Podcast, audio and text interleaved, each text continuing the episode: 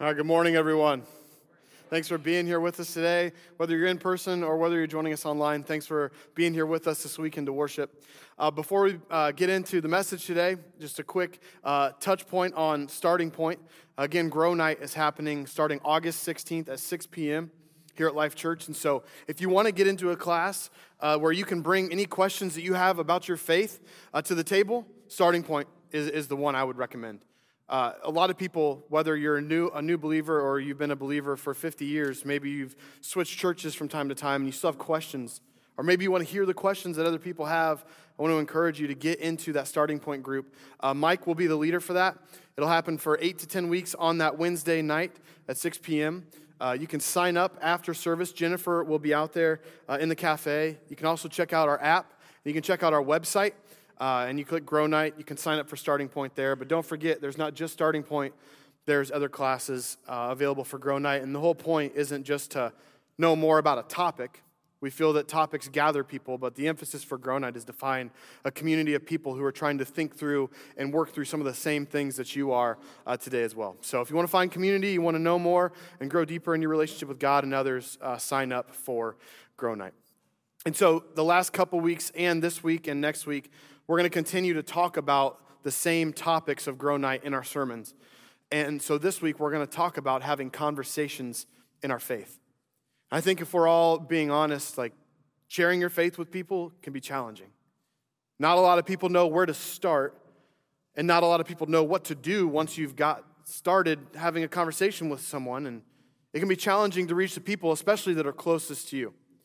And so, as I was you know, studying this week and really praying about what to talk about, I have a million and one stories, I think we all do, with how we've shared our faith. And what I don't want today to be is you just to get the glimpse in my life because your stories that you've experienced and sharing faith with the people around you are just different. And the other thing I don't want to do is I don't want to answer your questions. I want to let God answer your questions. And so, as I was studying this, two passages of scripture stood out to me. Acts chapter 17 and 2 Kings chapter 5. You can make a note of that. You can go read these. we we are going to go through them today. But what I want us to do today is let God tell the story. We're going to let Scripture be our story and be our guide. And I think we'll see this as we talk. When you share your faith with someone, there's kind of one to two outcomes that happen.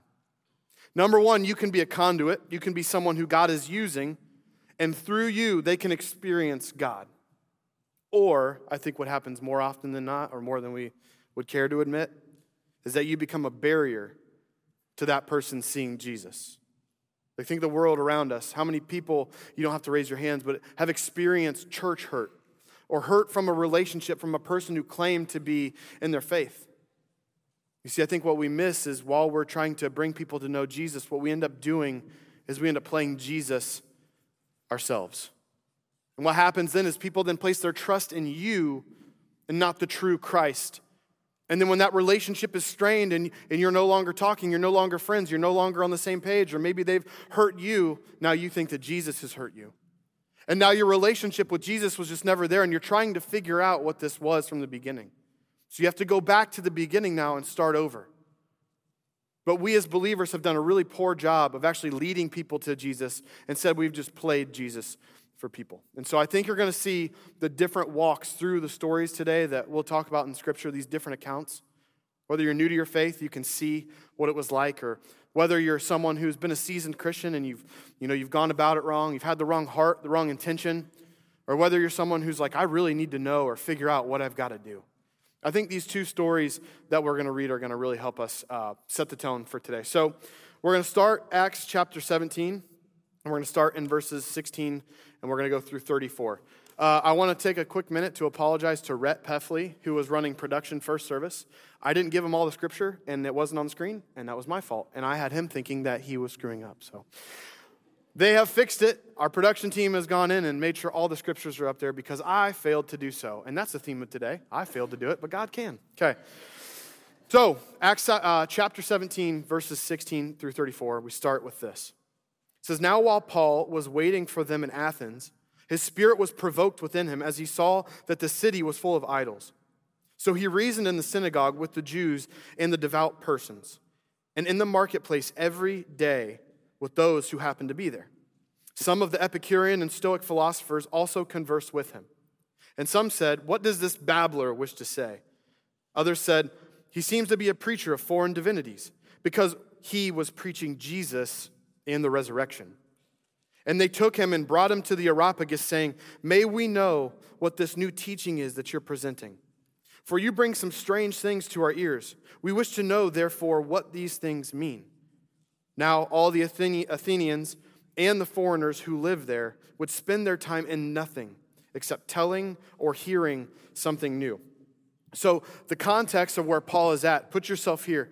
Uh, in the world today, we know Greek was very well known for their art. Like Greek statues, Greek monuments, this whole idea that Greek is a vacation wedding, or a honeymoon, sorry, uh, vacation that people want to do after their wedding because it's so beautiful. Like the scenery is un, it's undeniable. But here's Paul living in it in a culture where they were erecting these statues and these idols, and they're everywhere. You know, some commentaries say there was roughly 3,000 altars of worship around where Paul was in this little Areopagus, which is also known as Mars Hill, if you've ever heard of it. This little area was just filled with idols. And here's Paul. And says he's waiting for them. He's waiting for Timothy and Silas, who we read about in Scripture, so that he can do ministry. But he doesn't wait for them to start ministry, He's out doing it. And again, go back to the Greek culture. What we know most about the Greek world is their philosophy, their arts, their wisdom literature. You know, they teach this in schools today. And here's Paul in the middle of this.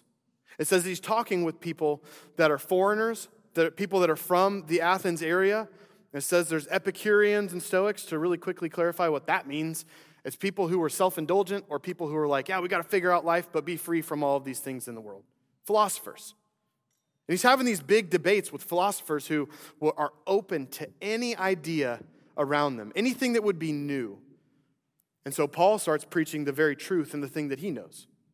He says, I'm going to preach Jesus, it says in Scripture, Jesus and the resurrection. And these philosophers, as knowledge driven as they were, really didn't even believe in eternal life. Very few people in that time did. And so their ears perk up and they're like, hey, why don't you come share more about this God that you believe in? We want to know this new way of, of life.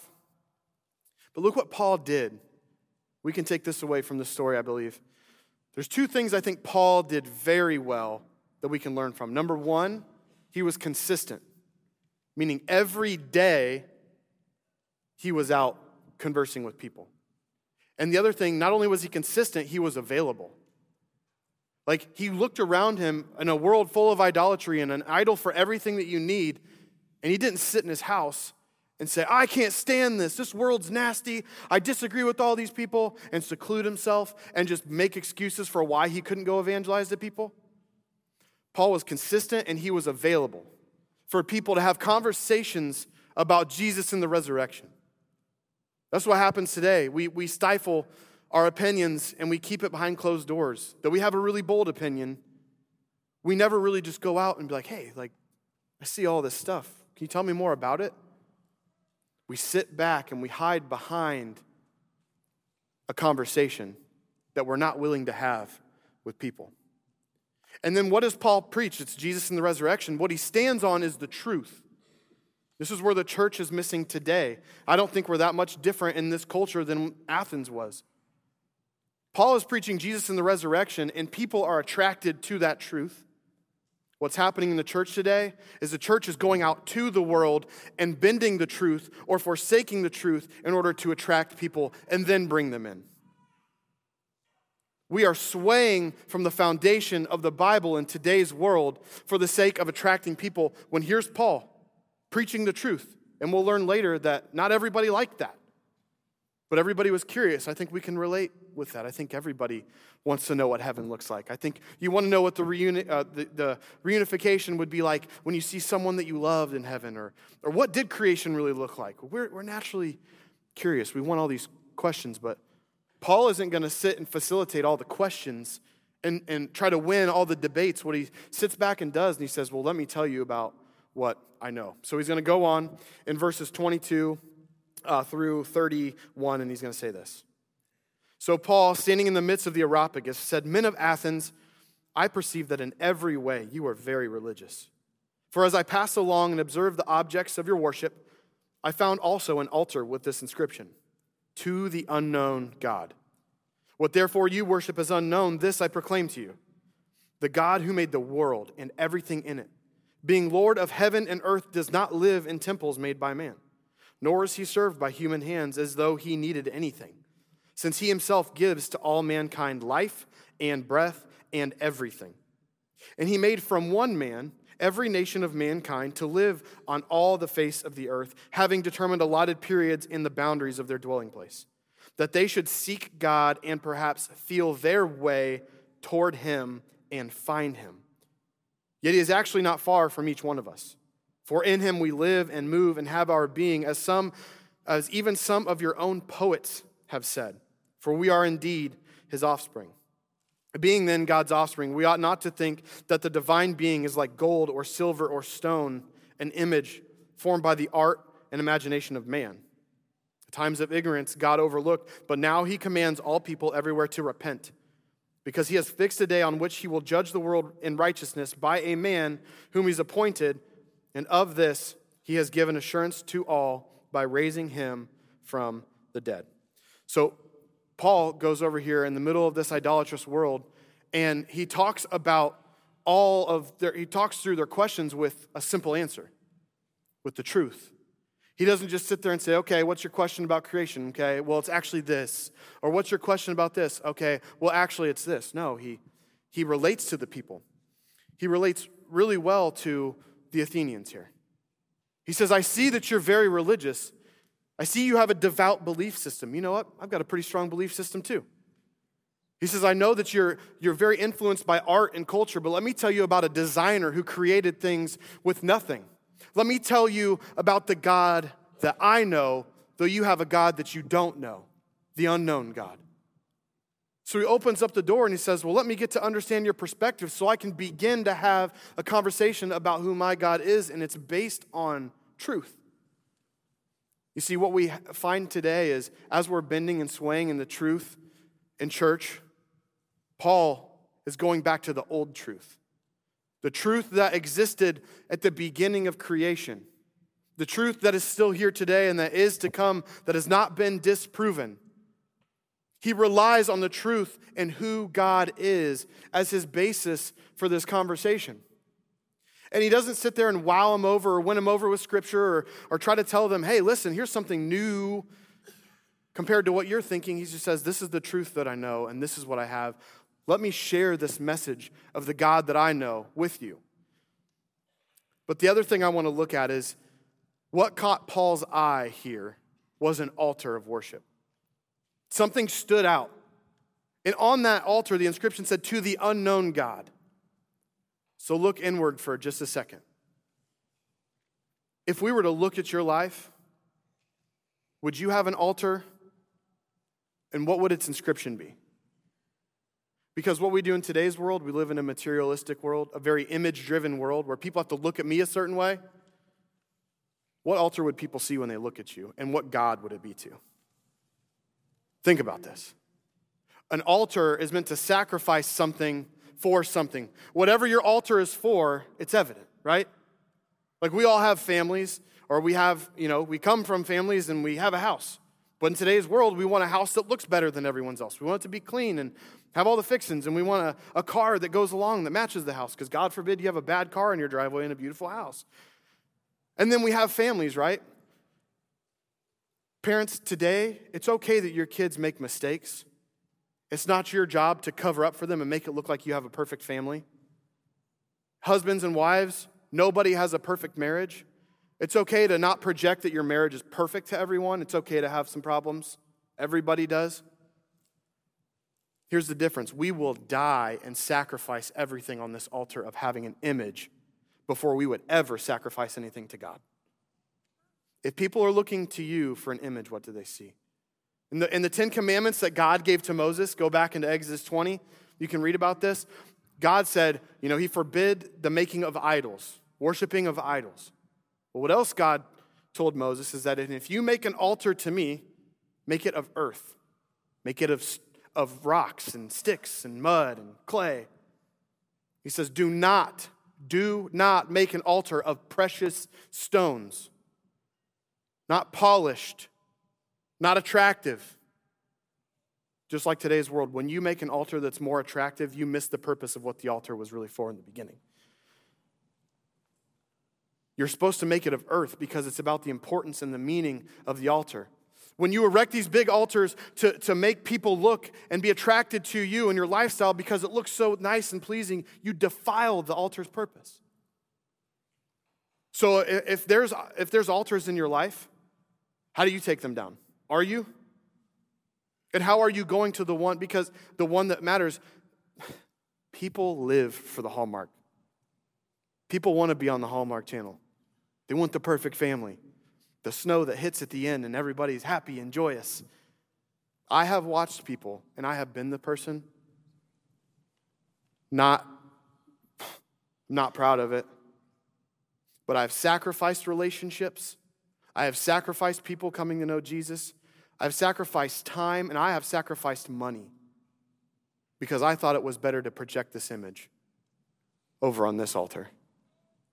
And what I lacked the entire time was my relationship with God and worshiping Him and giving up my life for Him, like I said I would when I said I would believe in you and I would follow you. So, are you willing to give your life over here? Or are you just going to continue to give it over here? And this is something that Paul brings up to the Athenian people. He's like, You have this, but you don't even know what it's for, so let me tell you about my God. He goes on in verse 32. It says, Now when they heard of the resurrection of the dead, some mocked, but others joined. Others said, We will hear you again about this. So Paul went out from their midst. But some men joined him and believed, among whom also were Dionysius the Areopagite and a woman named Damaris and others with them. You see, some people would argue that this is one of Paul's most ineffective sermons because he gives a very clear cut answer and people walk away. I would argue that it's still very effective because you know what else happened? People joined him. Understand this when you say something to someone or your response to people doesn't have to win them over, they don't have to follow you. You know, you might be new to your faith and be like, well, I thought the gospel, that message is supposed to change people. It is. You're not. And what we end up doing is we say, Well, I've got to be the one to bring about the change. So let me change my message so that way you will follow me. Understand this in your faith journey, when you're sharing your faith with people, they're going to walk away. They're going to mock you. Your family will hate you. You're going to have adversity when you're sharing the truth. But understand this people have hinged their faith on this idea that if you come and you can answer all my questions, then I'll believe. Let me tell you right now if, you if your faith is hinged on having all the answers, you're going to struggle the rest of your time in faith. Because nobody knows all the answers. There's a God who knows. And our job as believers is not to make people believe, it's to share the gospel with them. The greatest advice I ever had growing up in ministry when I interned out in San Diego was this Hey, guess what? You're never going to change anybody. Welcome to the club. I was like, I don't like that. I thought that's what we were in the business of changing people's lives. He's like, Well, lives will be changed, but it's never going to be through your own hands. It's going to be through God. And I'm like, Oh boy. So then what do I do? I think most of us can relate to that. Well, if I can't do anything, then what am I supposed to be doing? I'm supposed to be doing something without doing something. No, listen. When you're obedient to God, understand when you share your faith with someone, they already got their mind made up. They already have pre programmed in their head what they're going to believe. It's your responsibility to be a vessel, to be a conduit, connect them to God. But don't stand in their way in faith just because you feel the need to help fix all their problems. So now we're going to transition stories. We talk about Paul being used by God to share this message where some people mocked him and some people stayed. The people that stayed were big figures in sharing uh, the gospel and setting up the church Dionysius and Damaris. Like you can read historical evidence of their ministries.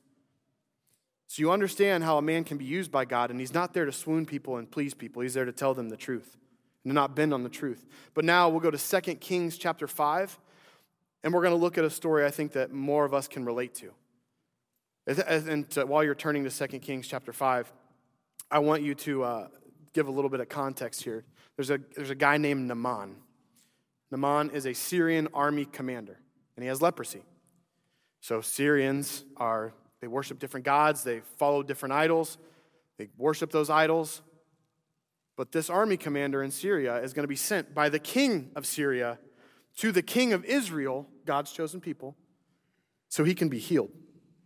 So 2 Kings chapter 5, we're going to be in verses 6 through 19. This is what I screwed up last service is I didn't give them all of the scripture, so you guys are blessed enough to have all of it. Starts in verse 6 and it says, "And he brought the letter to the king of Israel, which read, When this letter reaches you, know that I have sent to you Naaman, my servant, that you may cure him of his leprosy. And when the king of Israel read the letter, he tore his clothes and said, Am I God to kill and to make alive, that this man sends word to me to cure a man of his leprosy? Only consider and see how he is seeking a quarrel with me. Me. This king in Israel is King Joram. He's wicked and he's evil. He's following other idols, he's worshiping other gods. But he's God's chosen people. That's what people know. And here's a man named Naaman and he comes up to him, and that's his first impression of a man of God, a king of God's people. Is why are you coming to me? Well, it looks like it's the right response, but he's looking inward. I think we can relate to this more than we, we want to admit. When people come to us with problems, naturally we feel the weight on our shoulders that we've got to help them fix it. When you come to me and you say, hey, listen, I need help. This is what's going on in my life. I'm struggling financially. I'm struggling in my relationships. I don't understand these things that are happening around me. When they come to you as a believer, naturally, we put that on our shoulders and we say, okay, I got to walk with this. We got to figure this out. The problem is that we try to do too much on our own, with our own hands, and never point people back to God, who was the one who was going to perform the miracle in this case. You see, I think we hinge our faith on that. When people come to you, a believer in Christ, and say, Hey, I need help, you naturally feel like if I can't help you, then you're not going to trust me and you're never going to want to come back to me. And if you don't come to me, then you're definitely not going to go to the church because I'm doing this in the name of. And then if you don't go to the church, then you're just never going to trust Jesus. So I have to figure this out. We put this unnecessary burden on ourselves. We make a scene, we make it about us. Remember, it was never about what you can do, but about what God can do. But Naaman doesn't know this God yet. He's heard of him. His view of God in Syria, they were idol worshippers, worshiping different gods. So his view of God was that my God's here can't, but that God over here can. And this is where Elisha comes in, the prophet of God. And this is what uh, happens with Elisha. It says in verse 8 But when Elisha, the man of God, heard that the king of Israel had torn his clothes, he sent to the king, saying, Why have you torn your clothes? Let him come now to me, that he may know that there is a prophet in Israel. So Naaman came with his horses and chariots and stood at the door of Elisha's house. And Elisha sent a messenger to him, saying, Go and wash in the Jordan seven times, and your flesh shall be restored, and you shall be clean. But Naaman was angry and went away, saying, Behold, I thought that he would surely come out to me and stand and call upon the name of the Lord his God and wave his hand over the place and cure the leper. Are not Abana and Pharpar, the rivers of Damascus, better than all the waters of Israel? Could I not wash in them and be clean? So he turned and went away in rage. But his servants came near and said to him, My father, it is a great word the prophet has spoken to you. Will you not do it? Has he actually said to you, Wash and be clean? So he went down and dipped himself seven times in the Jordan, according to the word of the man of God. And his flesh was restored like the flesh of a little child, and he was clean. You see, Elisha calls the king of Israel out. He was like, Why in the world would you react that way when you know that you couldn't do it? Because now this man's first impression is this. He calls him out on it. But Elisha, what does he do? He sits in his own house, he doesn't even come outside. When Naaman came to him with his, with his people, he stood in the doorway, and Elisha didn't even so much as greet him at the door that we read. He sent a messenger to him. And he said to the messenger, You're going to go tell Naaman he's going to go dip in the Jordan seven times. Now, again, look at um, Naaman's view. He didn't know how this was supposed to go. He's, I'm supposed to come to the king of Israel and be healed. And now this man of God is, is telling me like he's not doing anything for me. He's not waving his hands at me. He's not trying to call down fire and brimstone and trying to heal me and trying to do everything for me. But he doesn't know. But Elisha doesn't even place his hands upon him. And Naaman's angry. It says he walks away. He's like, and hang on, there's two other rivers over here that I could be in that are way cleaner and way more known. You want me to go to the dirty Jordan? What? It doesn't make sense in his view. But Elisha knows this. Elisha is being used by God. And think about this. If, and we, we don't read this in Scripture, but I think we can imply, apply this. If Elisha had laid his hands on Naaman, a person who had not yet experienced God, and God did heal him, you know what? Naaman would probably have gone back to Syria and said, This man healed me. Look what this man did. But Elisha didn't correct him. Elisha probably knew that by letting God be the one to intervene in his life, that he would go back to Syria and tell the people with stagnant idols made of stone and gold and silver, listen, a God healed me. Elisha didn't put himself in the way of what God was going to do. He was giving the glory to God to show that the king might have failed in his response, but I want you to know there's a prophet, a man of God here who's going to be used by God so you can experience God. So he goes, he dips in the, in the Jordan seven times, it says, and he's restored. And then it goes on and he says that the people surrounded Naaman when he, before he goes and dips in the river. Naaman was angry. In order to get to where he was going, he surrounded himself with people, or people were around him who said, Listen, it's not about what they can do. We're here for God. And if this man of God said it, why wouldn't we do it. I think we need to remember that in life today, like who's surrounding you and encouraging you to experience God or see God versus who's telling you, go to this person and trust in this person. Because we should be conduit. We should be trying to get people to experience God. And this is what happens then next. In verse 15, it says in verse 15, then he returned to the man of God, he and all his company. And he came and stood before him. And he said, Behold, I know that there is no God in all the earth but in Israel. So accept now a present from your servant. But he said, This is Elisha talking to him, As the Lord lives before whom I stand, I will receive none. And he urged him to take it, but he refused. Then Naaman said, If not, please let there be given to your servant two mule loads of earth. For from now on, your servant will not offer burnt offering or sacrifice to any God but the Lord.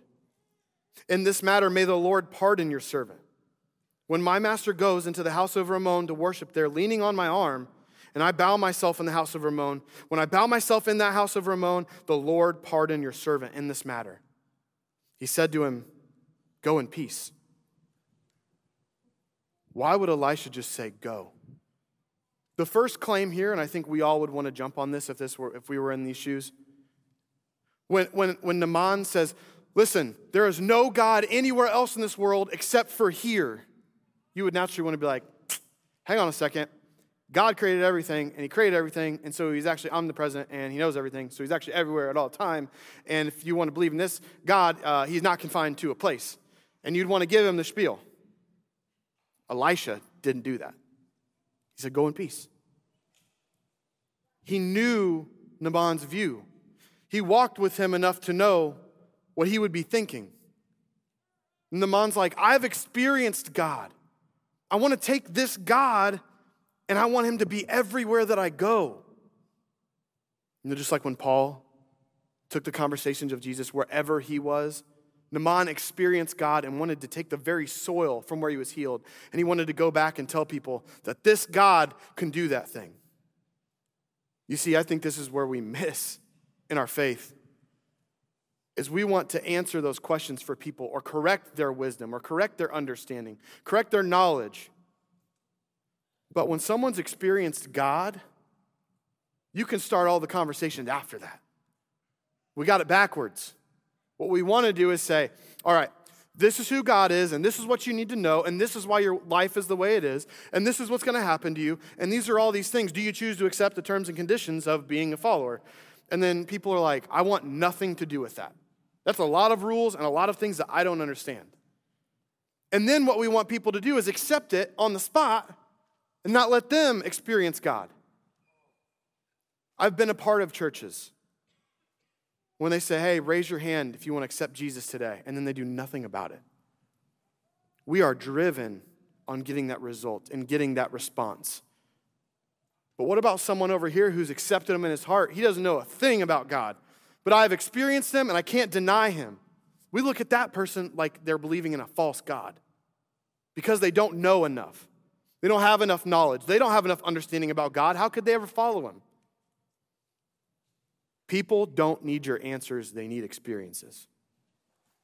They need you to walk them to the only person that could answer their questions. They don't need you to stand in the gap and stand in their way and be a barrier and make it about what I can and what I can't do. They need a God who can do whatever he wants, create the world out of nothing through a spoken word. People want that. But we just look at it backwards and we judge those people for not having enough knowledge. But then the other thing is this the other thing we like to do is we don't want people to believe anything different than us. Topic X, Y, and Z is your opinion. Over here, you're an unsaved person, you have a topic, and you believe one way on it. It amazes me. It blows my mind. In the church, we stress about people not believing the same way as us. You know what our response is? You need to believe what I believe. How many people you think are going to come to Jesus that way? Zero. If they do, it's force and it's religious. If you want to change someone's outlook on topic X, Y, or Z, you know what you need to do? Show them God. Then maybe they would change their ideas of what topic X, Y, and Z is. If you spend your entire life trying to change their minds about their view, you're going to die before you ever see anything happen because you can't change anything. You can't change the outcomes of their life. You can't change the circumstances surrounding their life. You can't change their viewpoint. What you can change is their understanding of God by being with them and understanding where they are. Paul walked with the people in Athens daily and said, I want to understand what's going on in your world so I can tell you about the God that I serve. Elisha did not condemn an unbeliever he let him believe in God and experience God, and then the conversations could have taken place. There's an effect in ministry that we all miss when we try to put ourselves in the way of what God can only do. You don't have to have all the answers. I'll tell you that right now. When I was new to my faith, I knew nothing. Does that mean Jesus couldn't save me? Nowhere in the Bible does it say, once you study this whole thing and know this whole thing, then you can follow. That's what we all believe, though. Oh, I can't go there yet. I can't believe yet because I don't know enough, man. I don't know enough yet. Listen, you will never, never know enough. You will never be able to tell someone everything they want to know. You'll never be able to justify why people's lives are the way they are, but the church is really good about doing that. The church is very good about saying, you know why you're you know why this is happening in your life? It's because of this sin in your life. It's because you chose to do this. That's why God's doing it. Duh. You know why people are dropping out of church and believing in other things and other gods? Because we're pushing them away. It's not street side evangelism. And I would say this if you have to shove Jesus down people's throat, then you're the one that's probably missing the message. Walk with people. And the other thing is this I'm going to invite the worship team up. Don't forget where you came from. When Paul said that God fashioned all of humanity in existence out of one man, we are descendants of that. We live in a fallen, sinful, broken world. And guess what? Every single person in this room needed and or needs a savior. And what we forget to do in, in our faith when we're sharing uh, these stories and opening conversation with people is we forget that that was us. You know, like we talk about when you reach people, it's got to be people that are close to you and you got to have relationships with them. But we break those relationships because we're holier now. Listen, we look back and you're like, God, thank you for bringing me here where I'm at. I can't believe that I was once here and now I'm over here. God, you're so good. But why do they think that way? Why do those people think like that? That is asinine. I can't understand why they don't believe what I believe in. This is, we miss, like, that was you. So in John chapter 8, I'm just referencing this if you want to go read it. The Pharisees, the people who knew the law, who knew things, it was written on their heart.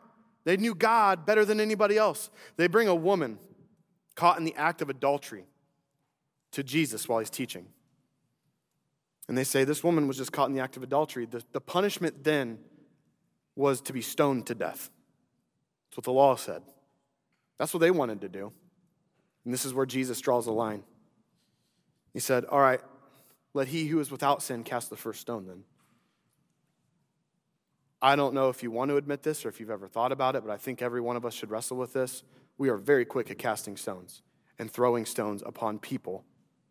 But look at what Jesus, he tells that woman, he says, Go and sin no more. You're forgiven. Jesus knew that everybody in that interaction and us today are sinners. Sometimes when we get down in our faith, we don't want to admit that we are anymore. Now, every one of us is a sinner, fallen short of the glory of God. And at one point in your life, needed an encounter with God, and you needed Jesus to bring you out of that so that you can learn to live free and live under the blood of the Lamb who died for your sins.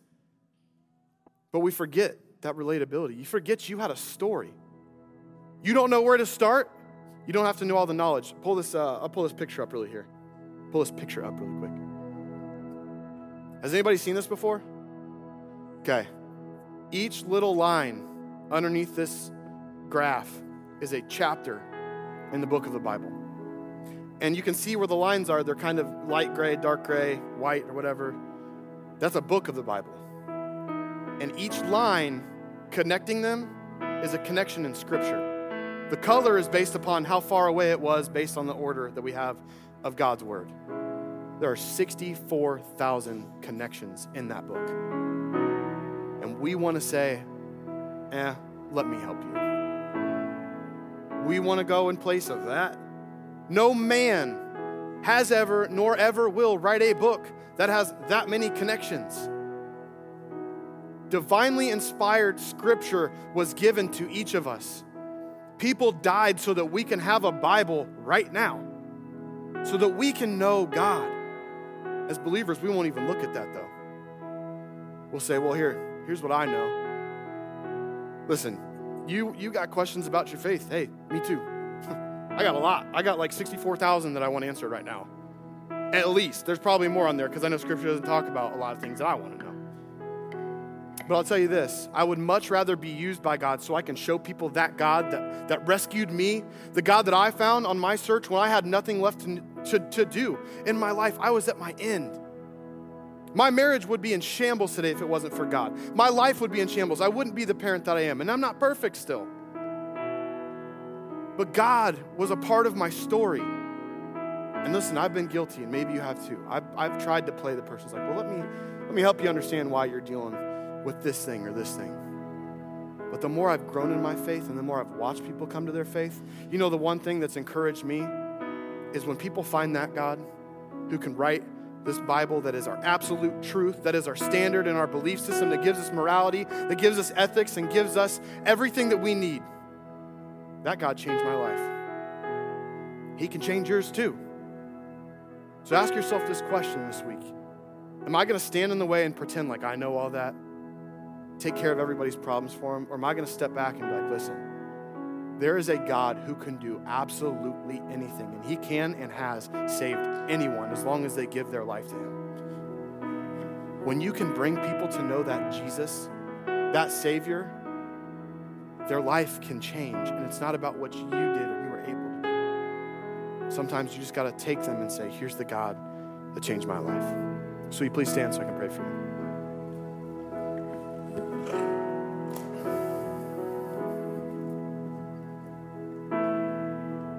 I have failed you, God, more than I ever care to admit.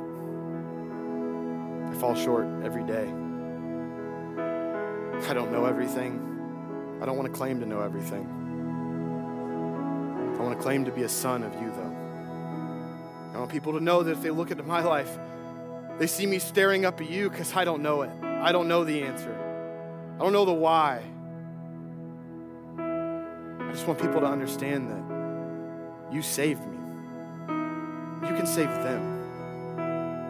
I want to be used by you. God, if we walked away from this moment right now, I just, it makes me wonder what would our response be? If someone needed to see you, what convicts me, God, is that would I show you?